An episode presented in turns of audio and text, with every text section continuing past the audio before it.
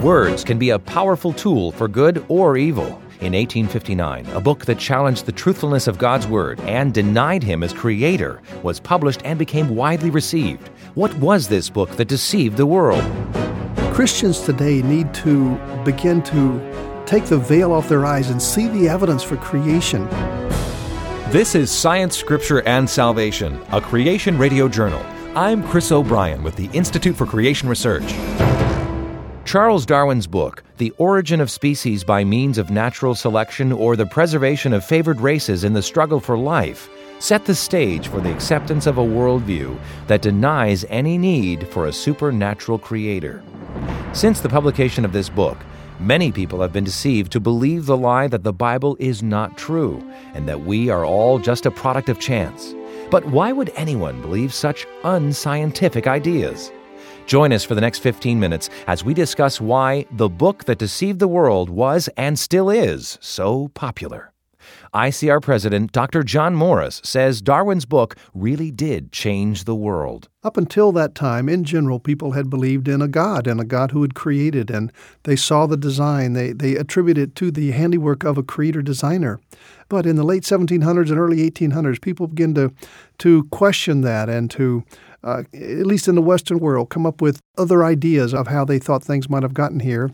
They begin to talk about millions of years of development and that it wasn't an instantaneous creation recently, as the Bible says. And then when Darwin came along in 1859, he began to apply that long age concept to the biological world. Over a generation or so, Darwin's ideas began to catch on. And soon, almost all the scientists had believed it too. ICR geophysicist Dr. John Baumgardner says the so-called Enlightenment period of the 1600s and 1700s was one reason people turned away from God and adopted the concept of an ancient earth. An important element of the Enlightenment was a rejection of biblical truth, of biblical authority. So as part of the Enlightenment, there was the introduction of this concept of uniformitarianism, that the present is the key to the past, that the geological record could be and ought to be understood in terms of present-day processes operating at present-day rates. And that became popular and was accepted before Darwin published his book. In fact, Darwin took the first edition of Lyell's book, The Principles of Geology, on his voyage on the Beagle in 1831. So it was hot off the press, this book that presented geological history in terms of an old earth, gradual processes, immense ages. Then Darwin applied the concept of millions of geological years to biology. The ideas that Darwin published in his book are simply corollaries, just the outworkings of this uniformitarian view of Earth history. Darwin simply took the processes that plant and animal breeders use and hypothesized that nature did do similar things, not nearly as efficiently as human plant and animal breeders, but that by natural selection, operating on the positive genetic traits that come along, that perhaps this could account for the origin and history of life. In my view, it was a speculation, just a speculation. Darwin didn't have really that good a case for it. Nevertheless, people jumped on the bandwagon that were very much excited by this possibility. It gave them an excuse to push God out of their view of the world. Dr. David DeWitt is professor of biology and director of the Center for Creation Studies at Liberty University in Virginia. At the time that Darwin wrote Origin of Species, long ages of time had already really been accepted from a geological perspective, and people had also already been compromising on Scripture and coming up with alternate things such as the gap theory. And so Darwin just moved to long periods of time and introduced that to biology. Darwin provided a strictly naturalistic explanation to account for the diversity of life. This was preferred by scientists and thinkers who viewed any invocation of the divine or supernatural as problematic. What Darwin gave them was a way of interpreting the origin of organisms without saying, God did it. Mankind, since the fall of Adam, has an innate tendency to drift and to turn away from God, and so this simply facilitated that. Darwin's book really pushed people away from looking at biology from any type of biblical perspective, or even considering God's involvement in creation of organisms at all. Essentially, Darwin gave people what they wanted to hear. Even though many people reject God in favor of evolution, there's still no genuine scientific support for this random chance idea of origins. Dr. Morris. I think people just wanted to believe it. They wanted to rid themselves of the concept of a creator to whom they're accountable. And so Darwin gave them the pseudo-scientific justification for a life without accountability to God, and it had great appeal. It's interesting that the scientific evidence doesn't support evolution, and the scientists knew it, and the evidence doesn't support evolution to this day. You can't show me any evidence that one type of animal ever changed into another type of animal. We've got a lot of variety within the animal types, but this is creation within the kind. And variety within that kind, well, that happens. There's a lot of dogs, there's a lot of cats, and nothing in between. Evolution says they came from a common ancestor. There's no evidence for that, and yet this lie has dominated the world. It's convinced the world. It's become the dominant religion, the creation myth of the natural mind. And Dr. Morris suggests that there's something more behind the stronghold of evolution than just man's faulty thinking. Think about it. How could a theory without any evidence convince the whole world and become the philosophy, the worldview that runs the world today? I think there's almost an extra natural explanation for that. Something is driving it. I think it's man's desire to live a life without a God. But you just wonder, how much does Satan play into this? I mean, this is a satanic view. I really believe that. It flies in the face of creation. It distorts the biblical teaching. It denies the fact that Christ is God and that He died for our sins. And this is a satanic concept. Now, many scientists will say, no, we're not Satanists, and they're not. But they have been, I think, bullied into believing a story that really doesn't have any evidence for it. Evolution is the lie that changed the world. It's been around for a long time. It could be thought of as the long war against God and His authority. Darwin's 1859 pro-evolutionary book did indeed change the world by deceit and faulty science.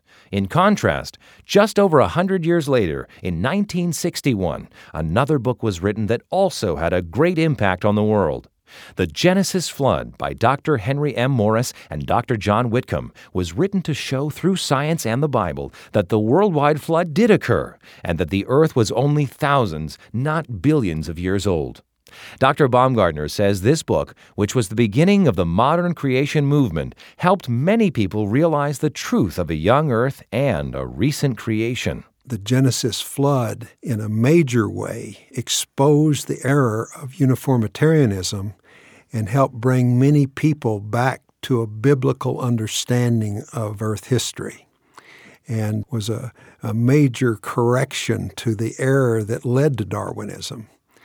And it has resulted in many people devoting their lives, their careers, to try to work out a framework consistent with the Bible, understanding the flood as the major event since creation as far as the geological record is concerned. Dr. DeWitt. There's no doubt that Morris and Whitcomb's book, The Genesis Flood, has had a dramatic impact in the world.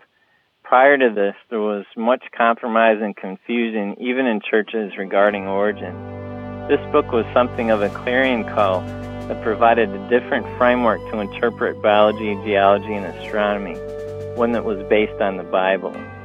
Because of their efforts, there are now numerous books on all aspects of creation and increasing numbers of scientists with PhDs that work from a biblical creation perspective.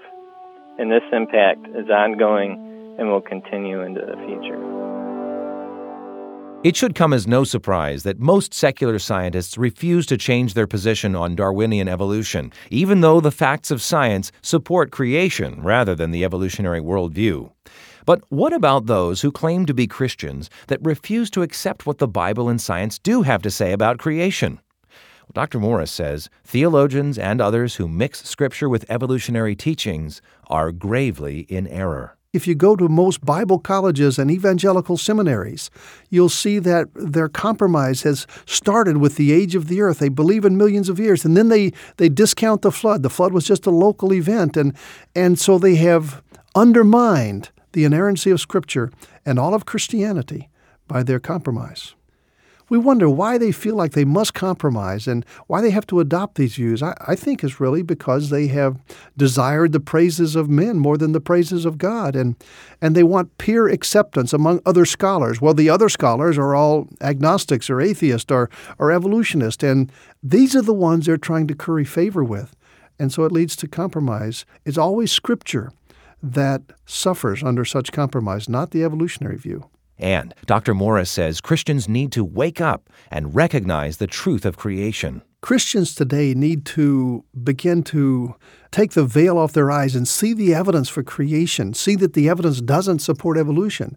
They need to be convinced of this, either the biblical evidence or the scientific evidence. The Bible is very clear that God created not very long ago, and the evidence supports that, agrees with that, confirms that, fills in the blanks. I mean, the Bible doesn't give us all the detail, but Christians can get excited about this, and yes, the Bible is true. God's Word is accurate, and we can believe it in every area, even in science and history, and in the more personal areas as well.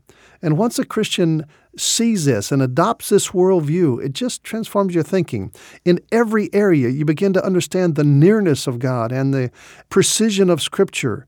It's just an invigorating concept, and Christians then can take this to a lost and dying world that needs it so. But truly understanding the Bible and really appreciating the creation starts by accepting the Lord Jesus Christ. The Creator himself has stepped back into creation, taken upon himself the form of a man so that he could live and die as a man. He lived a perfect life, a life for whom no sin penalty was needed, so that he could die as a substitute for man who was suffering under this death penalty. The wages of sin is death. Christ has died for our sins, and we can accept this penalty for our sins. By doing so, we are adopted into his family. We receive forgiveness and eternal life from our Creator. The Creator, who was rejected by creation, has redeemed all of creation, and we will live with him forever.